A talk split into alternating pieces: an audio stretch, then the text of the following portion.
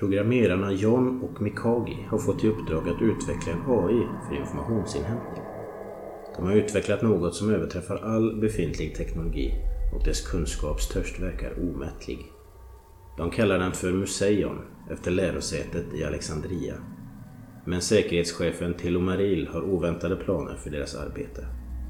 I T-arkeologen Erik råkar på ett märkligt fynd som snart leder honom in i en härva med militära hemligheter. Det är farligt att snoka där man inte är hemma, och snart inser Erik att han befinner sig i en svårare situation än han kunnat förutse.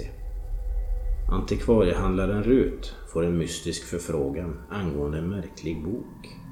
Nyfiken börjar hon söka efter boken, och mysteriet tätnar då hon försöker få kontakt med ett okänt förlag som kanske har boken i sin ego.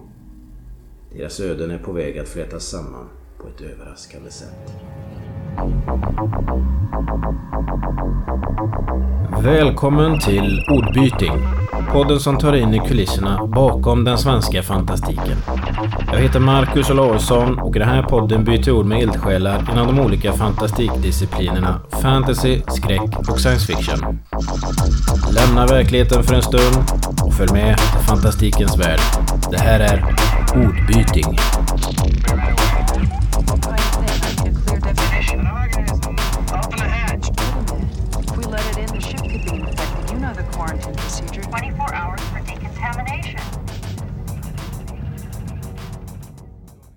Välkommen till Ordbyting, Hans Olsson. Ja, tack så mycket. Jättekul att få med. Ja, ska vi se vad vi, vi kan få ur dig här. Det blir, det blir spännande. Du har skrivit en hel del när man sammanställer allt som du, som du medverkar i. Du ger ut egna böcker och du är med i novellsamlingar och spänner över ganska mycket. Hur väljer du vad det är du för idé som du ska skriva om? Och om det ska bli en novell eller en roman eller hur, hur prioriterar du när du skriver? Ja, ja. ja nu har jag hållit igång ett tag. Så nu har man eh, alltid ett par idéer som snurrar. Eh, men oftast när det dyker upp en idé så brukar jag ha en ganska bra känsla för om den är kort eller lång berättelse. Mm. Och eh, oftast så jobbar jag på en eh, roman av något slag och skriver. Så är det en längre text då. Uh, och när man gör det, då kan det vara skönt med ett avbrott ibland, en lite kortare text. Uh, och sen tycker jag det, alltså när man skriver så får man ju ofta idéer till olika saker. Mm. Antingen lagrar man dem eller också tar man en paus och skriver ner. Det har jag märkt själv, man, man kan hamna som ett kreativt flow på något sätt, så att, att skapa skapar mer. Ja, absolut, så det håller jag med om. Men ja, jag, jag har haft helt fel också. Jag vet, för min senaste bok, Museion, den skrev jag som en novell först. Tyckte att det var bra. Okay. Och sen läste, det var min brorsa, brorsan läste den. Han tyckte att det här ska ju vara en längre berättelse. Mm. Skit, tycker jag. Men det var ju bara, ja, man fick fundera lite och sen bygga ut historien. Ja. Så ibland vet man inte, helt enkelt.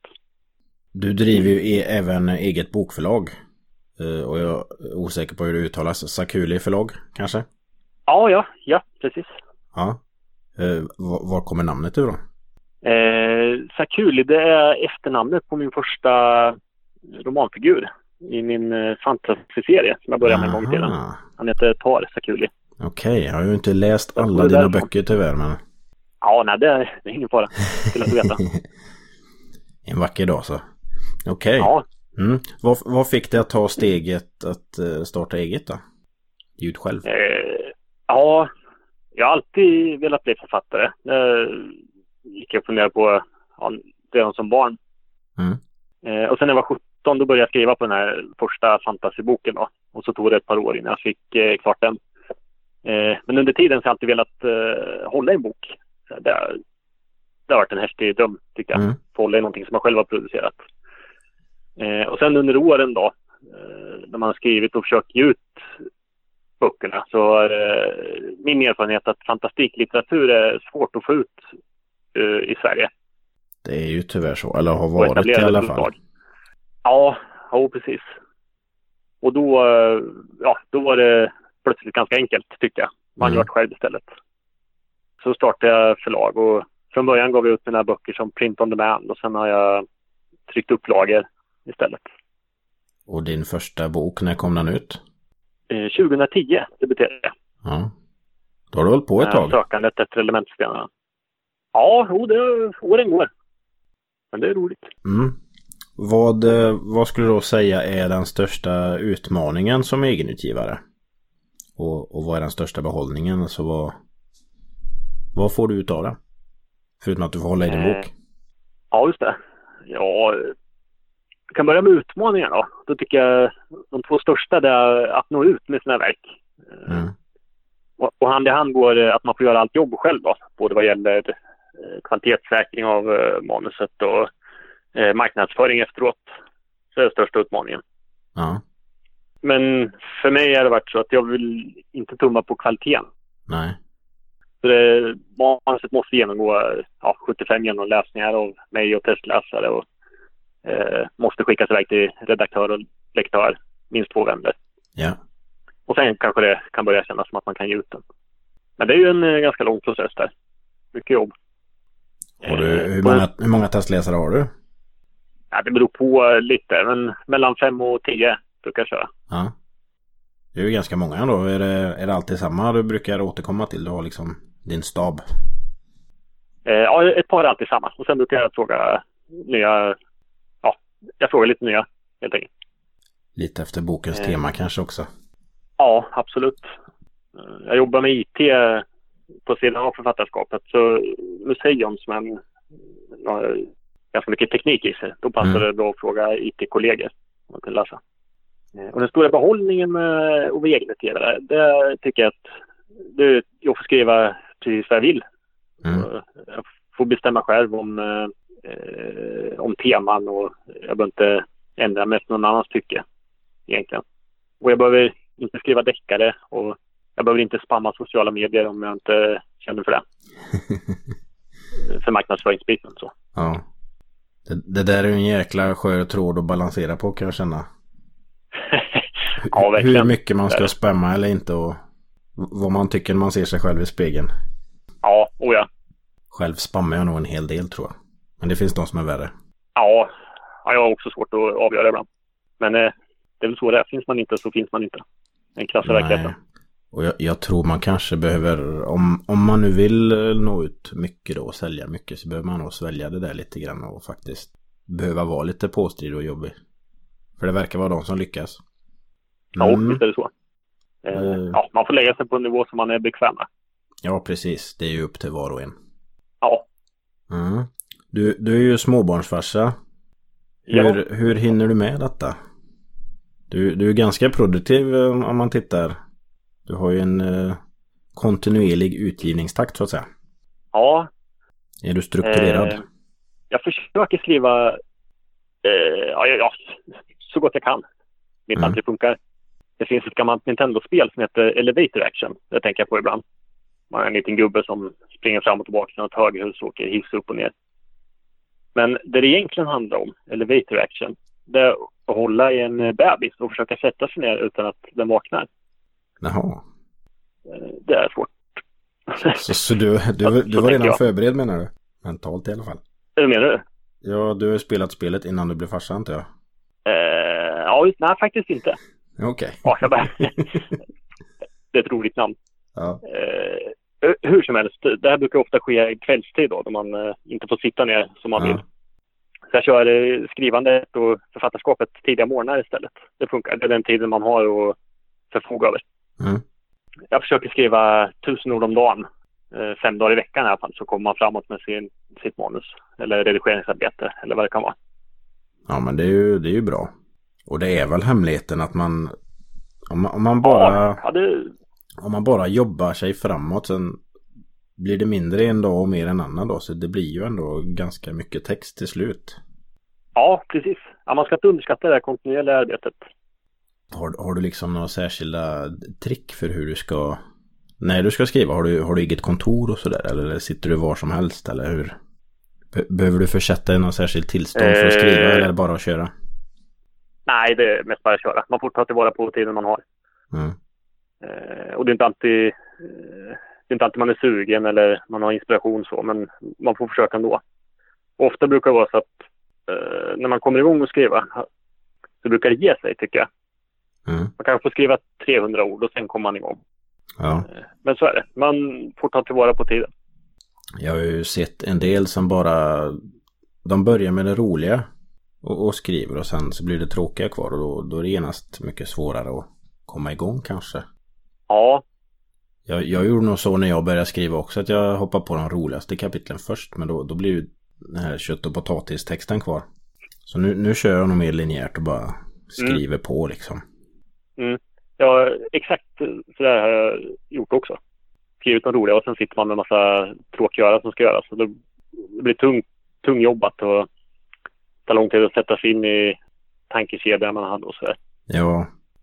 Och, det, och en, en text tråkig så kanske man måste jobba med den och i redigeringen sen. Men det, det kan ju vara att den ändå... Man behöver få ner det på papper först. Så är det för mig i alla fall. Mm. Ja, samma här. Mm. Har du, har du några särskilda hjälpmedel? Kör du Scrivener och sånt? Eller är det Word som gäller? Eller vad, vad jobbar du i? Eh, jag kör Word. Och skriver mycket på laptop bara. Mm.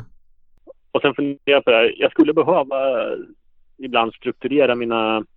Jag brukar göra punktlistor längst ner i dokumentet. Mm. Den här karaktären eh, har gula ögon. Eller vad det kan vara. Gröna ögon. Nu händer det här, det är väldigt viktigt. Eller glöm för allt i världen inte den här grejen. Och sen hittar man det tre månader senare. Då just det. Är det mindre roligt. Ja, precis. Fan. Ja. Eh, så ibland skulle jag behöva något eh, verktyg vid sidan av och hålla koll på sådana här grejer. Då är det bra att uppmärksamma testläsare. Eh, förlåt, hur menar du nu? Ja, om man, om man själv glömmer vad någon har för ögonfärg och den kanske byter ögonfärg sen. Så, så, sådana ja, grejer. Ja, just det. Ja, precis. Att de är på hugget och ser sånt, ja. Ja. Mm. Ehm, ska, ska vi ta och berätta... Hur brukar du göra? Vad sa du? Hur brukar du göra med hur jag bruk... Ja, alltså jag är ju... Gör något mellanting mellan planerande och eh, flummig. Så jag, jag vill nog ha en mm. ganska hyfsad struktur. Så jag har ju jobbat mest med Word och Excel. Och då har jag gjort... Jag, jag skriver ju ganska lång och omfattande fantasy och då, då behöver man hålla koll på tidslinjer och sånt och sitt världsbygge. Så jag har, jag har skapat en kalender i Excel och jag, jag har ju inte namngett månader och sånt i mina böcker utan det, men, men i mitt Excel-ark så har jag delat upp det som om det vore ett vanligt eh, jordiskt kalenderår så att säga. Mm. Mest jag ska mm. hålla koll på månfaser och allting sånt där och veckodagar och Och lite grann hur lång tid det tar för att flytta sånt där. Och var, var karaktärer är och, och när de är det. För det är ju en sak medan man skriver. Men sen man går tillbaka och redigerar en text. Då har man ju hunnit glömma det där. Man dyker in någonstans i texten. Så jag, jag, måste, ja, ha, jag måste ha en kalender. Och sen uh, har jag även karaktärsdokument. Uh, uh, där jag har koll på karaktärerna lite grann. Deras olika egenheter och sånt där. Det är inte jättedetaljerat men. Mm. men mest för att hålla koll. För det är ändå ett par hundra karaktärer något i mina böcker. Så det, det blir en del att hålla ordning på. Ja, just det. Ja, det är många. Men jag har ju börjat med nu med Scrivener. Jag vet inte om du har sett okay. något på det. Nej, det har inte, inte sett den. Det är ju... Jag vet inte om jag är jätteimponerad av själva ordbehandlingsdelen av programmet. Den, den funkar. Men, men Word mm. har någon bättre svensk ordbok och så här. Men det som är bra med Scrivener är att du kan dela upp... få en helt annan struktur på ditt dokument. Man har något som kallas binder. Ligger till vänster i vyn mm. man, man ser programmet då. Och där har du som en katalogstruktur i princip. Där du kan lägga dina kapitel då. Mm. Och sen så har du din text i kapitlen. Den kan du dela upp i scener. Och så kan man flytta runt väldigt enkelt scener och kapitel. Och stuva om i sin text. Och ha en ganska bra överblick. Man kan, ja, ja, det kan jag göra bra. Man kan sätta taggar på sina dokument och sina scener så man håller koll på vilken person har berättarperspektivet till exempel. Då kan du sätta en egen färg på det och massa såna grejer. Och du kan skriva mm. en liten kort synopsis till varje kapitel och till varje scen. Och då kan du, ja, välja, att, då kan du välja att ta upp dem i en kork, korktavelvy. Typ som att du har satt massa post-it-lappar på en korktavla. Och då får man en rätt snabb överblick över vad allt handlar om ja. och vilken ordning det kommer så. Så det, det tycker jag är grymt bra. Sen visst, att ja, skriva, att skriva själva texten är, det föredrar nog Word egentligen. Men uh, Nu har jag skrivit texten i Word och jag har flyttat in den i Scrivener och kan liksom börja bolla runt med den och redigera. Då är det hur, hur bra som helst tycker jag. Mm. Ja, bra det, tips. Det kan ja, det jag, det kan jag rekommendera. Det är inte jättedyrt heller. Jag, jag är fortfarande på min gratismånad här, men jag, jag tror det är typ fyra femhundra spänn eller något. Det är väl överkomligt. Ja, just det. Mm. Ja, bra tips. Ja, jag kör mycket scrolla upp och ner och min punktlista. Och det är... Mm. Det, ja, för mig funkar det helt okej. Men då krävs det att man har en stund avsatt för att man sitter i en timme och jobbar. Mm. Har man inte den sammanhållna tiden så blir det tyngre. Nej. Och då kan jag tänka mig att det är riktigt bra med ett sånt här verktyg. Ja, och just att dela upp allting i små scener bara. Mm. Det blir ganska bra för då man har alltid tid att jobba med en scen. Det tar inte så mycket tid i anspråk. Så man, mm. man jobbar igenom den här boken ja, snabbare än om man ska sätta sig och har det lite större textsjok som ska gås igenom. Det, det kan bli lite tungt om man kör fast liksom. Men de här småbitarna är enklare att ta sig an på något sätt. Rent psykologiskt mm. tycker jag. Ja, det är rätt. Och sen, sen blir det ju även ganska tydligt hur mycket jag hoppade mellan olika berättarperspektiv i samma kapitel.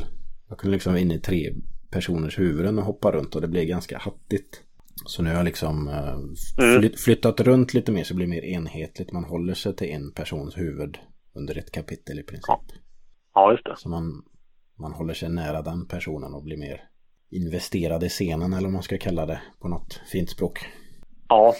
Det, det, var, någon det, anglo, det var någon anglosism det där. mm, ja, jag, jag fattar vad du menar. Ja.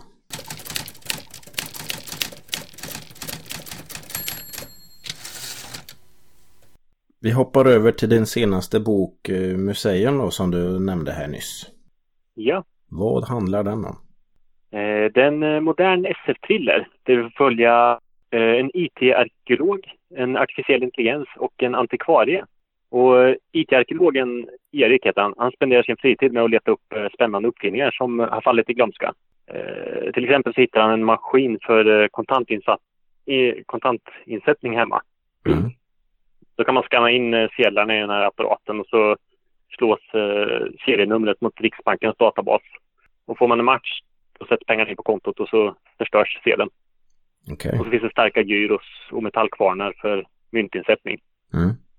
Eh, och den här uppfinningen funkar bra men eh, bankerna är inte intresserade av att bli av med kontanter i samhället. Så det, uppfinningen slog aldrig. Och det är den här typen av saker som Erik letar upp. Lite udda teknikprylar som, som har fått samlarvärde typ då? Eh, ja, kan man säga. Och som, eh, som annars bara göms bort. Eh, och så en dag så råkar han på ett spår som leder honom in på militära hemligheter. Eh, och som I T-arkeolog så kan han inte motstå att reda på vad det är för gammal uppfinning eller teknologi han är på spåren. Eh, men det kan vara farligt att snoka där man inte hör hemma. Eh, och sen har vi den artificiella intelligensen, Museion. Den utvecklas för spioneri. Men eh, den utvecklar en eh, egen vilja och eh, ett eget annorlunda samlingintresse.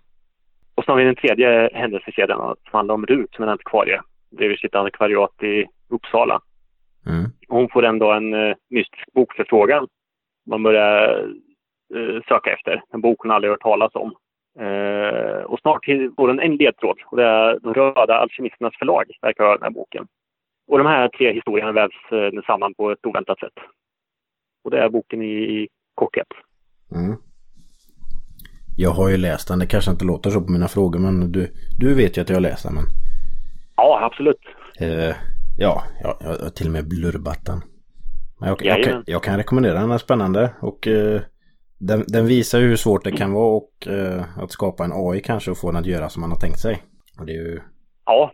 Ja, det är underhållande tycker jag. När, eh, f- folk försöker vara smarta men ja. Ställer till det för sig själva.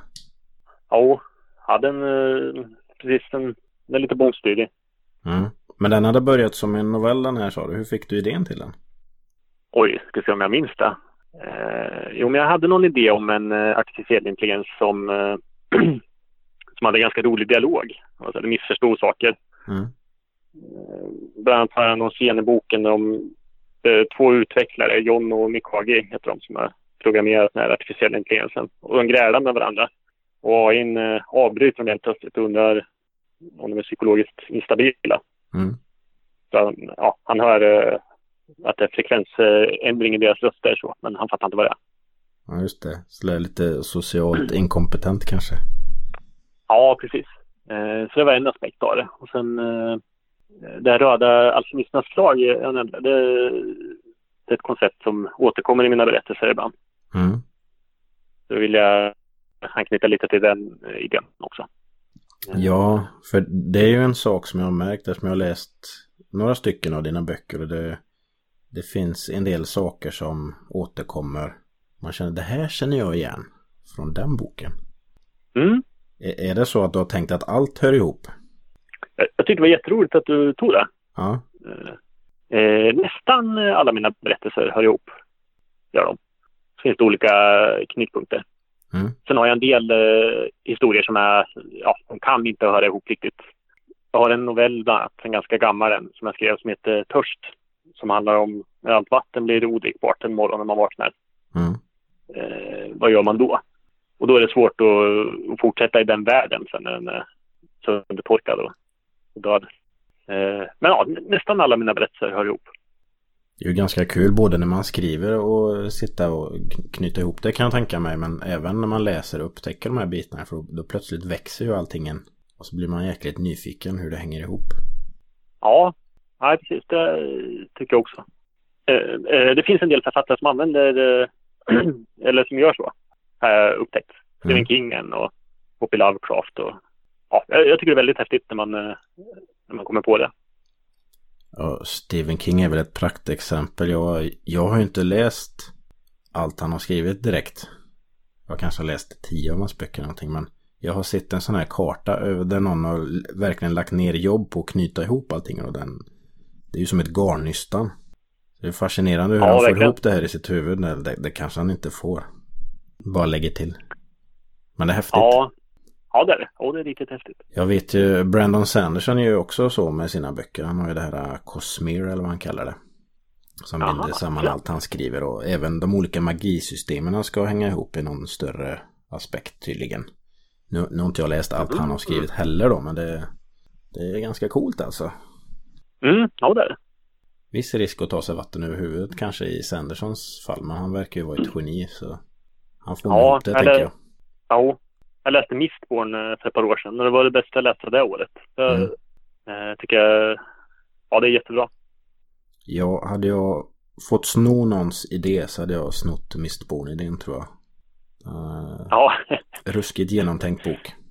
Ja, det är det. Ja, den var snygg. Mm.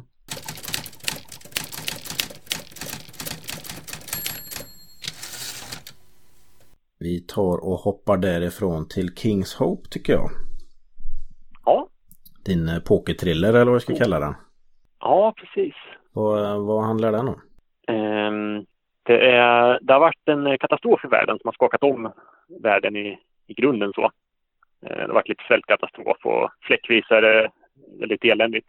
Mm. Och i den här nya världen i alla fall så reser sig Casino Kings Hope där man eh, kan ställa upp och spela poker en gång om året. tio tusen deltagare på chansen. Och om man kommer till topp hundra så kan man gå hem med en väldigt stor summa pengar och då blir det ju bra för en familj och kanske hela området där man bor. Och vinner man turneringen då får man i princip vad man vill. Mm. Men man spelar med livet som insats.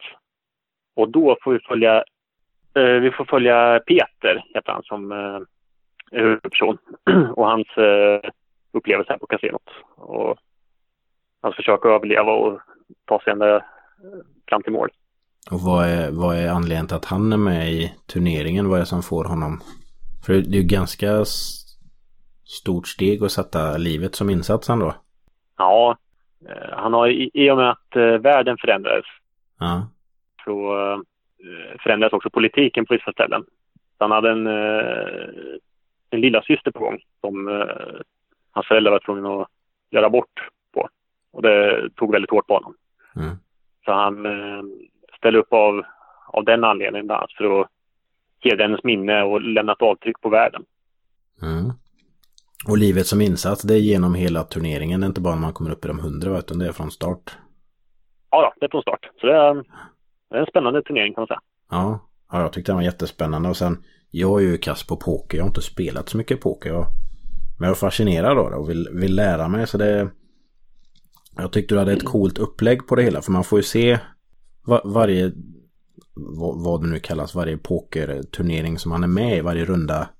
Så får man se själva pokerbordet och vilka som sitter var. Ja, det, det, det tycker jag var ett häftigt grepp.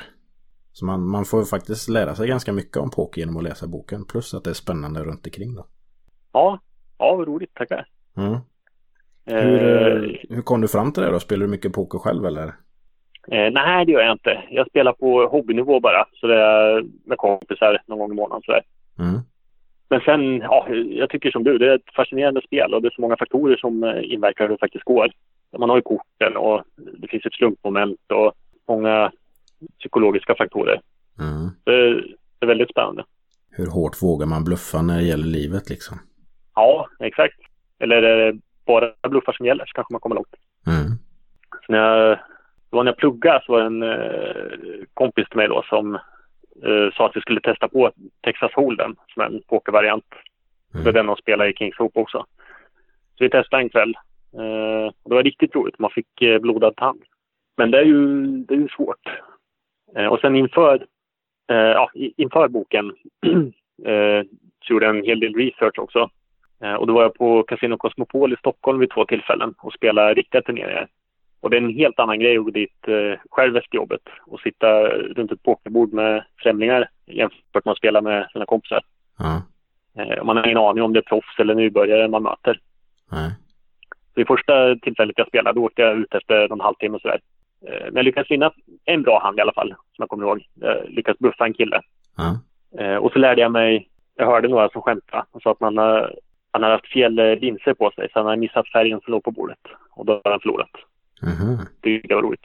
Eh, och vid det andra tillfället då gick det bättre. Så spelade riktigt bra första timmen tycker jag. Och ledde runt det här bordet. Och sen blev det en liten paus och då ja, bytte man plats och så förändrades eh, dynamiken runt nästa pokerbord då. Mm. Så då satt en tjej där som jag tänkte att eh, henne ska bluffa. Och så hade jag högt kort S på hand. Och gick all in. Och då hade hon par i damer. Så det var dags att ta tåget hem. Högmod går före fall. Och med dig bagage. Ja, exakt. Och då ja. Tänker sig att man sitter ja. Runt ett pokerbord där man har spelat med livets insats. Då blir det, ja, det blir spännande i mitt huvud i alla fall. Hur ska man spela då? Det blir rätt svettigt. Ja, verkligen. Men du, du har haft lite pokerspelare mer professionella också som testläsare och så va? Inför den här. Eller hur har du jobbat med den biten? Eh, ja, det var det. Det var, ja, det var ett äventyr. För när jag hade skrivit boken så behövde jag feedback på den. Så då valde jag att lägga ut den på internet så vem som helst kunde läsa. Eh, och så skrev jag ihop ett litet inlägg på pokerforum punkt se heter det. Mm. Eller ja, det finns fortfarande. Eh, och bad pokerspelarna där att läsa och se om de hade feedback. Och det hade de, för de var ju mycket bättre på poker än vad jag var. Och hitta alla buggar jag hade implementerat. Då. Det var bara att skriva om eh, under många kvällar. Och där eh, fick jag också hjälp av Erik Rosenberg, heter han. Han var chefredaktör på, på en pokersida på internet. Och en annan pokerkronikör som heter Simon Lindell. Och de eh, blurbar på boken bland annat. Det var väldigt roligt. Mm. En väldigt snyggt omslag också, måste jag säga. L- lite brutalt kanske, men... Eh... Jag gillar ju sånt. Vem, ja, är, det som har, vem är det som har formgett boken? Eh, Lukas Fredberg heter han. Eh, väldigt dum. Det är han som gjort Museion också? Ja, det ja. Mm. Ja, det är jättesnyggt. Jag, jag kan försöka beskriva då för eh, att, att hålla upp en bok gör sig inte så bra i radio. Men man, man, man ser ett pokerbord och det ligger ju lite marker och spelkort här då. Om man ser att de spelar Texas Hold'em. Och sen, sen lite blodstänk ut över här då. Ja.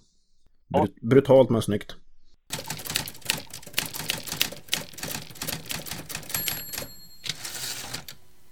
Vi, vi tar och hoppar vidare. Det första jag läste av dig, vad jag, vad jag kan minnas i alla fall, var nog filmvisning på Salong Renzo. En steampunk-novell i novellsamlingen Steampunk-sagor. Och du har väl släppt den som singel också, tror jag, va? Ja, och det stämmer. Mm. Och nu är det ju ganska nyligen så släpptes Steampunk-novellen Guldrush i Lappland, som är en av Katoblepas förlags eh, satsning. Eh, Ångnoveller eh, heter det, va? Ja. Nu får jag smäll här, det för det är ju min, det är min förläggare som gör det här. Ja. Och jag... Katoblepas ångnoveller tror jag hon kallar det. Exakt så är det. Ja. Man, man får ju vissa misstankar på namnet här, men vad handlar Guldrush i Lappland om? Det är grymma eh, journalistfrågor här. Ja. Jag måste bara backa till den här Steampunk-sagor. Ja. Jag kommer ihåg att du hade två noveller där i, så var den första lästa där också. Ja, just det. Tyckte de var bra. Vi blev bokbröder där, kan man säga. Ja, exakt. Ja, det var bra till det. Mm. Nåväl. Jag blev tillfrågad av Katoblepas att skriva den här novellen. Det var jätteroligt. Så började jag fundera på hur det skulle vara. Mm. Och då fick jag en idé till en händelse i Lappland. Och så började jag fundera på i termer av en steampunkmiljö. Och vips så föddes min karaktär Siv. Och hon är en eh, kvinna med knivar innanför sin rosa klänning. Och hon kommer till staden Elporten, där expeditioner utgår till, det lappländska, till den lappländska vildmarken, där guldruschen pågår. Och eh, guldjägare har råkat eh, öppna en ny grotta där ute. Mm. Och det går rykten om att folk har blivit vansinniga efter att ha vistats i närheten av den. Och folk har försvunnit. Och Siv, hon är inställd på att undersöka vad det är egentligen. Och där eh, började det. Mm. Hur ser steampunk-miljön ut i Lappland då? Vad, hur plockar du fram steampunk-elementen? Du kanske inte kan avslöja allt så här, men hur, hur gör du en berättelse till steampunk? En del kastar bara en goggles och så är det steampunk. Det tycker jag är lite fusk. Ja, ja det håller jag med om. Jag, jag tycker det är en lite svår genre faktiskt. För jag, jag älskar steampunk-miljöer. Mm. Jättehäftiga med ångpistoler och rasslande kugghjulsmaskiner och eh, allt vad det är, goggles. Men eh, det är också en rätt visuell genre, i alla fall för mig. Mm. Eh, och då blir det, i skrivandet så är det lätt att det blir ganska mycket fokus på prylar. Mm. Eh, så i min novell så finns det, de reser med ångdrosker bland annat. Och så Siv har en liten armborstpistol med, som drivs av ånga. Men ja. Det krävs ju mer än bara goggles för att det ska vara en bra berättelse, tycker jag. Ja, så är det ju. Och det, må- många skriver kanske bra berättelser, men att jag har i alla fall sett tendenser att en del kastar in goggles och sen då blir det steampunk. Jag, jag försöker nog göra som du, att man, mm. eh, ja, man, man får in det i miljön på något vis, men ändå berättelsen som ska vara det bärande. Mm. Ja, det är en svår balansgång. Har jag upplevt i alla fall, ja. Skrivande. Jag tänker, för ett tag sedan spelade jag ett spel som heter BioShock. Mm. Känner du till det? Ja, jag har faktiskt inte spelat. Jag har spelat en demo och känt att det här borde jag spela. Men eh, dataspel är ju en sån bit som jag offrar ganska mycket för att kunna få skriva. Ja, just det. Ja, alla blir tillsammans med. Ja, hur, hur som helst i det här spelet, då är man i en stad eh, på havets botten, Rapture. Och det är ju steampunkmiljö och väldigt visuellt och jättebra atmosfär. Mm. Och det är svårfångat i text. Ja. Det är väl där utmaningen ligger kanske. Ja. En av dem. Det är ju ganska många utmaningar man att skriva, men... Ja, och där. Men man får göra, göra så gott man kan. Mm.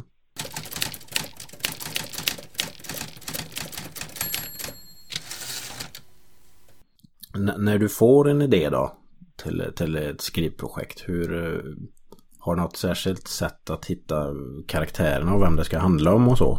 Eller kommer karaktärerna först och berättelsen sen? I vilken ordning börjar du? Eh, främst är nog en, en berättelseförfattare. Mm. Så jag skriver större delar av berättelsen först. Sen kommer karaktärerna. Ja. Men det kan vara tvärtom också. Och berättelsen, då menar att du har en idé då som du jobbar eh, kring? Ja, ja. Ofta föds det en, en scen i, i huvudet som jag behöver få ut. Och så man skriva eh, mot den här scenen. Så här, vad, vad händer innan? Mm. Hur ser uppbyggnaden ut? Och sen vad som händer efter såklart. Och vilka som är med och vad de gör. Mm. Det var ett entydigt svar. Ja, nej men det blev väl bra. Du har även skrivit fantasy-trilogin elementstenarna. Ja. Och det är... Jag har ju inte läst de här, men jag får intrycket av omslag och baksida så att det rör sig om rätt klassisk fantasy, skulle jag tro. Mm. Ja, det stämmer bra. Kanske mot lite yngre, eller vilken åldersgrupp har du tänkt dig när du har skrivit den? Eh, tolv uppåt, brukar jag säga. Ja. Så lite yngre. De också, i och med att det är min debut, eh, första delen i trilogin, så är den skriven över en ganska lång period. Så från början var jag väldigt influerad av författare som Terry Brooks och Tolkien och Eddings. Mm. Det är äventyr och lite heroiskt. Så. Ja. Och del två och tre eh, har svängt lite, som är lite gråare och influerad av bland annat Joe Abercrombie, George R. Martin och eh, spelserien Dark Souls. Okej, okay. Intressant. Ja, och de handlar om, första delen börjar med tjuvarna Tar och Tife som oberoende av varandra får ett eh, uppdrag av en mystisk gammal man. Och de ska ta sig in i slottet i staden Kolkot och stjäla en eh, magisk sten. Mm. Och de lyckas med det här, men vakterna kommer på dem och de tvingas fly. Och nu dras de in i en händelsekedja som är mycket större än vad de kan förutse. Det går åt skogen då? Det blir... Eh... Ja, det blir, det blir utmanande för dem. Ja. Men är, är, det, är det de som alla böckerna handlar om? Eh, ja, det är det. De är med genom hela äventyret. Mm. Där de. Och så träffar de på andra figurer. En liten flicka som heter Faris bland annat som... Eh... har en åkallarförmåga. De kan eh, åkalla varelser som hjälper henne. Vad för typ av varelser? Är det demoner eller någonting? Eller? Nå, det är en, en ras som heter Elodars. Mm. Eh, som eh, har en gammal eh, uråldrig ras som har glömts bort. Men eh, som bärs runt i form, form av eh, små figurer av olika slag. Så Faris har en liten eh, tygkatt med sig som man kan... Eh, åkalla ibland. För jag har så blir det en, en stor och farlig magisk katt. Aha. Det är ju praktiskt, då behöver man inte mata den så ofta. Kanske. Nej. Ja, man slipper kattmat. Det är bra. Ja. Hur skulle du säga att du har utvecklats som författare? Det var, ju, det var tjugo tio kom vi fram till vad de här kom ut första. Och nu står det tjugonitton i kalendern. Vad, ja. vad har hänt med ditt författarskap under tiden? Är det, är det något du har lärt dig under de här åren? Eller var du, du drömde ju tidigt om att bli författare, sa du. Har du eh, vad ja. har du lärt dig? tio tusen kronors fråga. Jag försöker nio år i en bra slagkraftig mening här. Nej, det behöver inte vara en mening. Du kan nej, få prata hur länge du vill. Ja.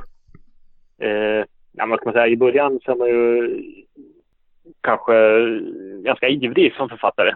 Mm. Så jag, jag hade skrivit min fantasy-trilogi idag mm. så hade den eh, varit annorlunda, kanske mer utraderad på vissa ställen, eh, kapad på andra, fylligare på somliga ställen och så.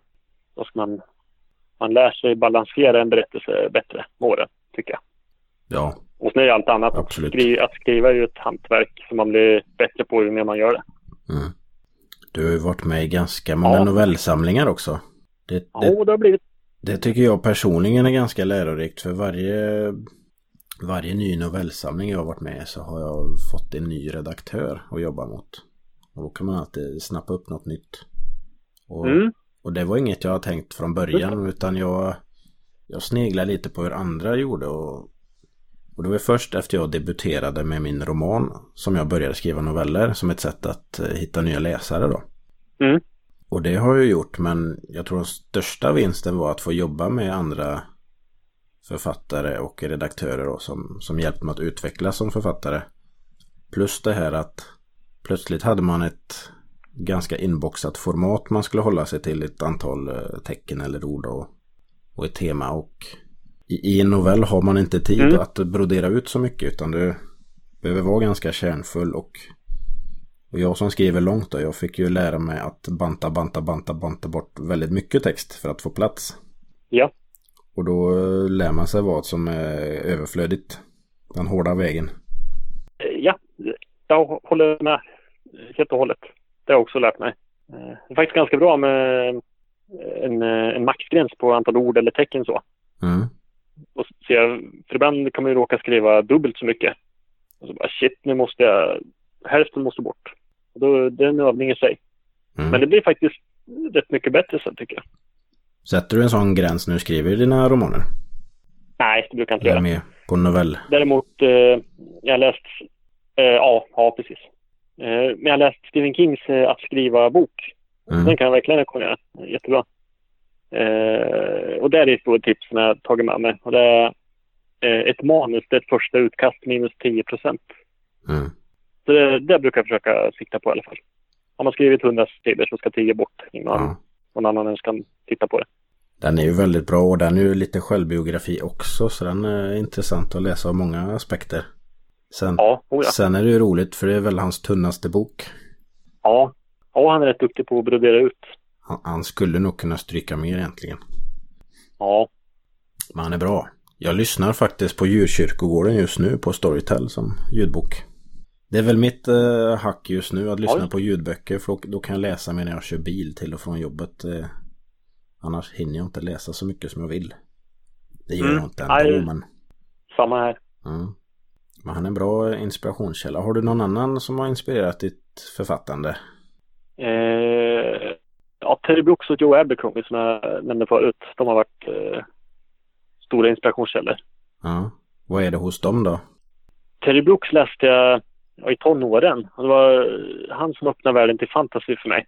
Mm. Och där, det var äventyr, stora svärd, mycket magi, häftiga monster, schyssta scener. Mm. Så det var bra tyckte jag. Mm. Joe Abercrombie läste jag, ja det kanske en, ja, runt tjugo tio sådär.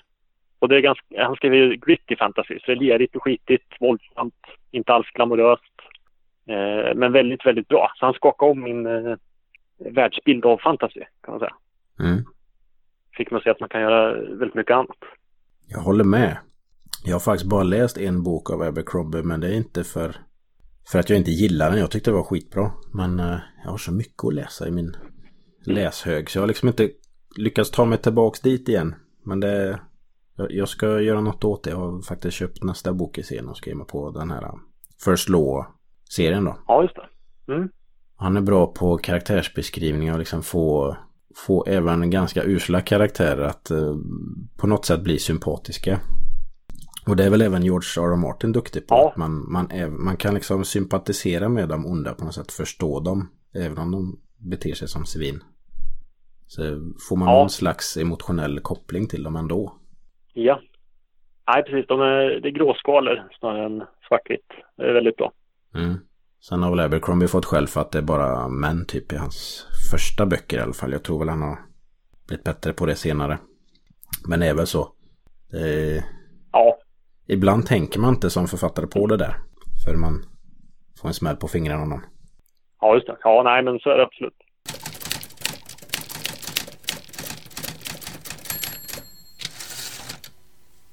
Ja, ska vi se...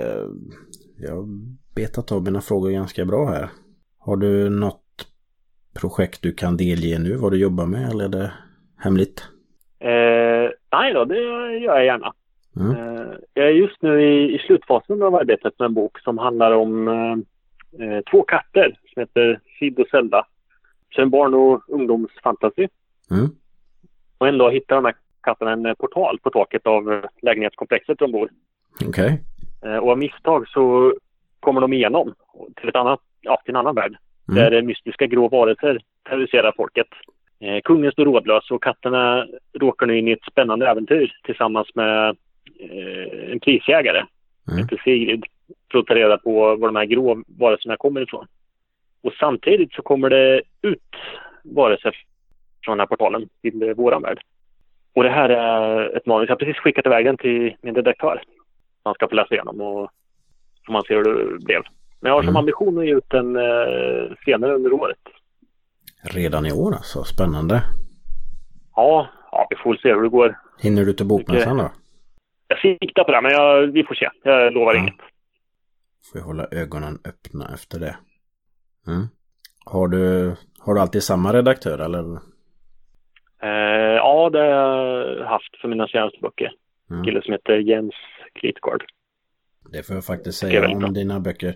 Det blir lite fånig journalistik om jag står och berömmer dig, men jag tycker de är faktiskt eh, proffsigt. Det, det är ett bra hantverk. Det märks att du använder redaktör och att det är bra korrekturläst och så. För det, det, kan en del slarva, det kan en del slarva med.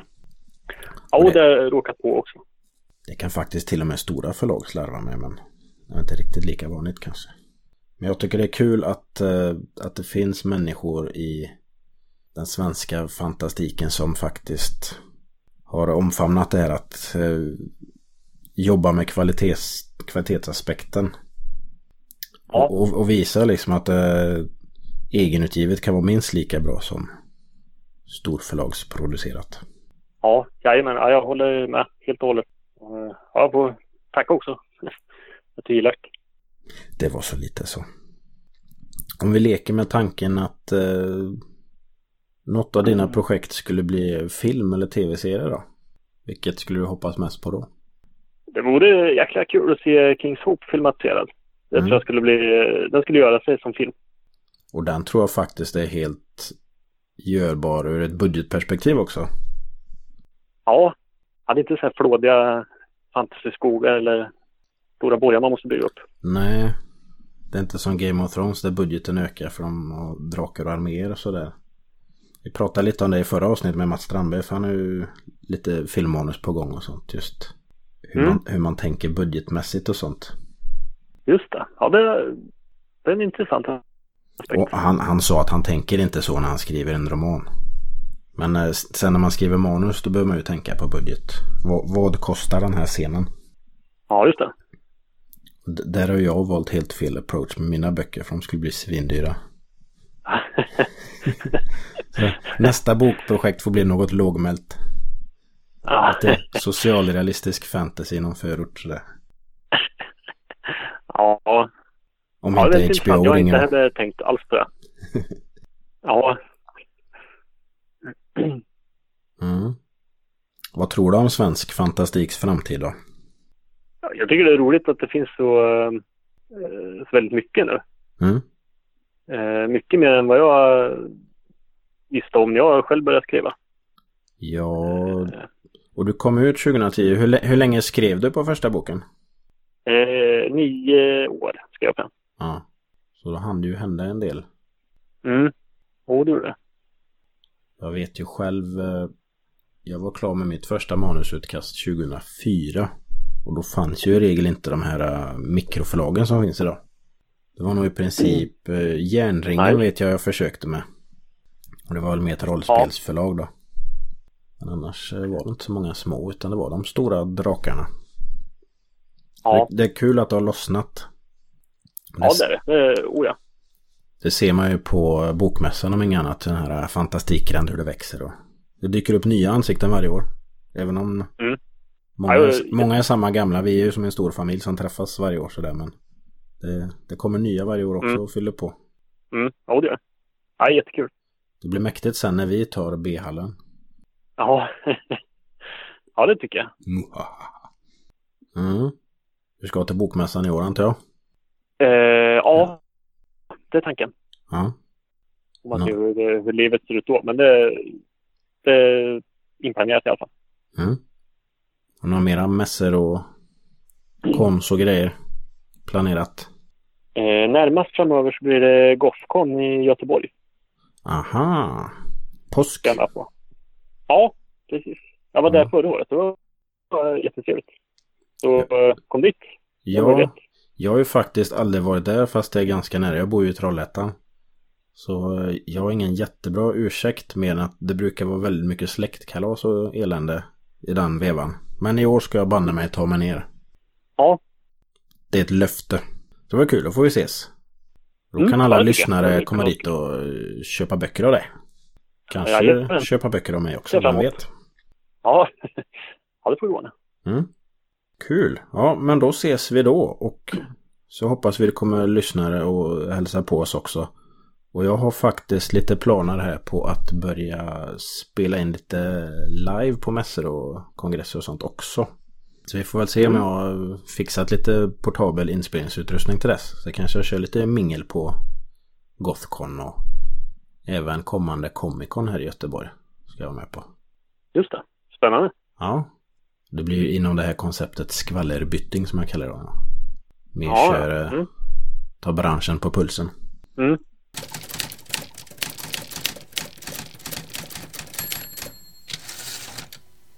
Ja men gött, den här kattberättelsen tror jag min äldste kommer vilja läsa och jag också såklart. Ja, och den jag tror det kommer bli bra. Men mm. det tror man väl alltid om sina egna grejer. Jo, men du är ändå så pass mycket rutin. Det, det... Hur som helst är det alltid skönt att ge ut något. Ja. Ja, det är alltid skönt att få manus klara. Ja, ännu ett jack i kolven. Förlåt, vad sa du nu? Ännu ett jack i kolven, ännu en bok nedlagd. Ja, ja just det. Ja. Ja. Men har du liksom har du, har du någon långsiktig plan? Ja, precis. Har du någon långsiktig plan med skrivandet? Liksom? Att en, en långtgående strategi eller tar du det undan för undan som det kommer? Alltså, ja, när man håller, håller på ett tag då har man ju samlat på sig ett par berättelser. Mm. Så, så jag har ett eh, par manus liggande har jag. Så jag vet hur närmsta utgivningen ser ut. Fem år framåt kanske. Mm. Eh, och sen vet jag, många av mina berättelser hör ju ihop. Och så har jag någon sorts tankebär också. Att det ska knytas ihop eh, så småningom. Ett Men när stort, det är tid, ett stort kanske... magnum opus. Ja, exakt. Spännande. Mm. Har du något du skulle vilja berätta om själv här nu innan vi rundar av? Ja, du. Läs mycket, brukar jag säga. Och det är bra. För det är så roligt när man hittar den här guldkornen som författaren verkar skriva till en själv. Det är mm. bland det bästa. Läs mycket. Annars, Läs ja, mycket Hans Olsson. Ja, det är också bra. Gör det. Det är faktiskt väldigt bra. Sent på dagen. Och, och du har ju ganska många olika saker att läsa. Så jag tror det finns något för de flesta faktiskt. Ja. Ja, det är varierat. Mm. Och som vanligt så kommer jag ha lite länkar till, till det här avsnittet på hemsidan. ordbyting punkt se. Där kan man gå in och klicka sig fram på sånt vi har pratat om. Ja, men gott då Hans. Ja.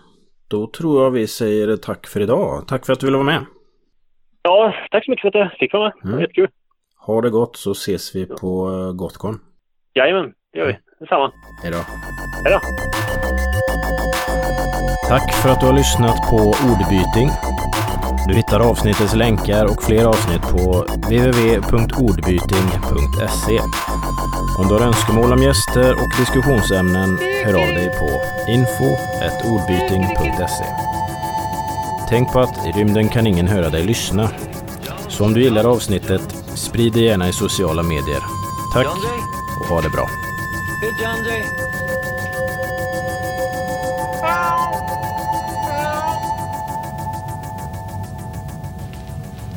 Dante? Dante, Dante, Dante, Dante. Here, kitty, kitty, kitty, kitty, kitty, kitty. Wow, wow, wow, wow.